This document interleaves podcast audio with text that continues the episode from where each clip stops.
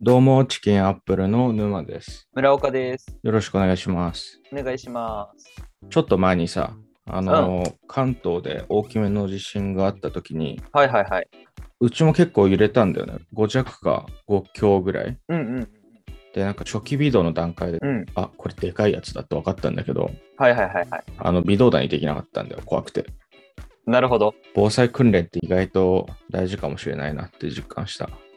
ああ、まあ確かにね、まあ、ああいうのはね、来た時に初めてあの実感するから。ね、なんだかんだ言ってさ、防災訓練ってもう、高校の時って終わりぐらいじゃん。ああ、そうだね。いや、まあ一応うちは大学でもあるけど。これも大学の寮に泊まってた時あったような気もするけど、あれ火災だったんだよね、確か。あ、そうなんだ。うち地震だった俺たちの高校ってさ、な。うん。地震の防災訓練やってたっけえやってたよ。だって机の下に入ってった記憶ある。あもう長い間ずっと防災訓練とかやってないからうんうん大事だなと思ったし、こう、うん。防災グッズとかはいはいはいはい。ちゃんと準備して、こう、地震来た時にうん。逃げる道確保するとか、その、はいはいはい。これもう一回知ってや、日頃からね、練習しとかないとなと思ったんだよね。ああ、っていうか、俺なんで最近防災訓練してないか分かったわ。あれよ、コロナの影響よ、コロナの影響。ああ。いや、え、それは村岡の大学でってことえ、だって大学でやってないじゃん、沼も。やってないよ。でも、コロナになる前からやってなかったよ、防災訓練。あ、本当そうか。なんかうちはやってて、この最近してないなと思ったけど、コロナだなと思ってさ。うん。どうなんだろうね。普通の小学生とかはやってんのかね、一応。やってんじゃないかな。えー、でもさ、一番人集まるじゃん。まあ、小学、学校行くこと自体がさ、人集まってるから。まあね、確かに。会社とかでもやるのかなやるでしょ。あ、でも割とさ、こう、地震とかについては、日本って特にやってなくても大体知識あるじゃん。でまあね、日頃から経験してるから。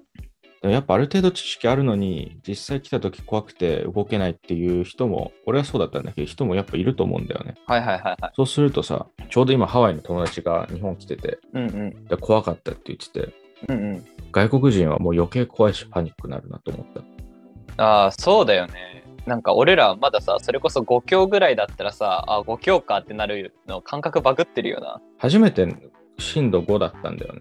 ああ、そうなんだ。あの、まあ、ずっと中国いたから、そもそも地震なか体験したことあんまなかった中で、多分初めてでかいのがあの熊本あの時、多分震度4ぐらいだったかな。あ、はいはいはいはい。 3まあ覚えてないけど。うんうん。で、まあ、ちょっとこれ、いろいろこう、自分の考え方を反省した部分があって、うんうん。これアメリカに留学行った時、はいはい。銃社会なのにこう発砲した人がいた時の対処法とか全く調べてなかった知らなかったのねやばいじゃん、それ。でカリフォルニアもうん。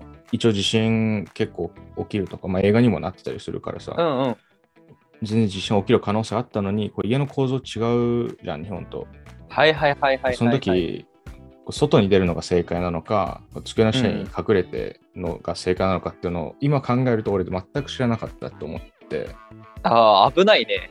結構俺やばいことしてたかもしれないなと思ったんだけどさ世の中ってそこまで調べ尽くしてさ、あの自分の慣れてないところ行く人の方が少ないと思うんだよああ、なるほどね。要はじ海外に行けば何が起こってもおかしくないし、うん。っていう状況でこうちゃんと調べないっていう自分の考え方を反省したあー、まあ、確かに。え、でもまあ何日間滞在するかにもよるよね。その沼みたいにさ、え1年だっけ、半年だっけ。 1年1年だよね。いや、1年いるってなったらさ、その分可能性も上がるわけじゃん。そういうのに巻き込まれる。うんだからなんか3日とか4日とかやったら調べんかもしれんけど、さすがにちょっと1年だったら前もって準備した方がいいなと俺は思うけどね、すごい。いやでも分かんない1年いても何も起こんないかもしれないしさまあ、起こんない可能性の方が高いでしょ。だって、東京行ってもさ、地震起こるのってほほとんどないじゃん、やっぱり。でも、まあね、こん今回ほどでかいのはもうしばらくなかったけど、でも俺留学してるとき、同じ町のさ、いつもチャリで通ってるところで銃撃事件が起きて警官が死んでるんだよ。だかええやば。らその時は本当にこんなことあんだとか思ってたけど、うん。なんかやっぱ調べておくべきだったなって今更だけどね。いやー、確かにね。まあまあまあまあ、よかったじゃん、何もなくて。うん。まあ良かったんだけどね。でも今後はさ、なんかもうちょっと調べていきたいなと思ったよね。なんかスリの対処法とかなんとなく知ってるだけで、ちゃんとは知らないし、すられた時にどうするかとかも知らないみたいな。だからヨーロッパとかフランス行く時とか多分そういうのよくあると思うけど、うんうん。そういう防災意識とか、何かに対する非日常的な出来事に対する対処法ってやっぱ日頃から考えておくのは大事だなと思った。確かにね。でそれをだから大人になってからうんう意ん識する機会がもう圧倒的に減っちゃうから、ああ、確かにそうだね。俺もだからさ、来年から東京に行くから、もう、あ準備ちゃんとしとかなきゃなっていろいろ思ったね。うん。まあ、そんな感じだよね。今回の地震で。まあ、これ地震でいろいろね、何を思ったかって人によって全然違うと思うけどさ。うんうん。まあ、俺はこうちょっと結構びっくりして動けなかったっていうのが、まあ、ある意味反省しつつ、地震以外のことも準備していきたいなと思った。そうだね。やっぱりリスク管理をね、気をつけていこうね。常に。そう。まあ、そんな感じで、はいはい。今回地震っていうきっかけでね、いろいろ考えたけど、うん、うん。皆さんもこのコロナが収まったりね、海外に行く機会とかもまた増えたり、はいはいはい。まあ、日本の中でもさ、イレギュラーなところって結構あるじゃん。桜島とか、ああ、あるね。そうだよ。桜あ島ものそう噴だ火し。した時火山灰が降った時どうすればいいかとかも全然知らないから、ああ、そうだよ。俺も経験したことあるけど、分かんなかったもん。そうだからそういうのも、そこまで危険度は高くないかもしれないけど、ちゃんと知っておかないといけないことってやっぱあるなっていう。そうね。はい。ということで、はい。ありがとうございました。ありがとうございました。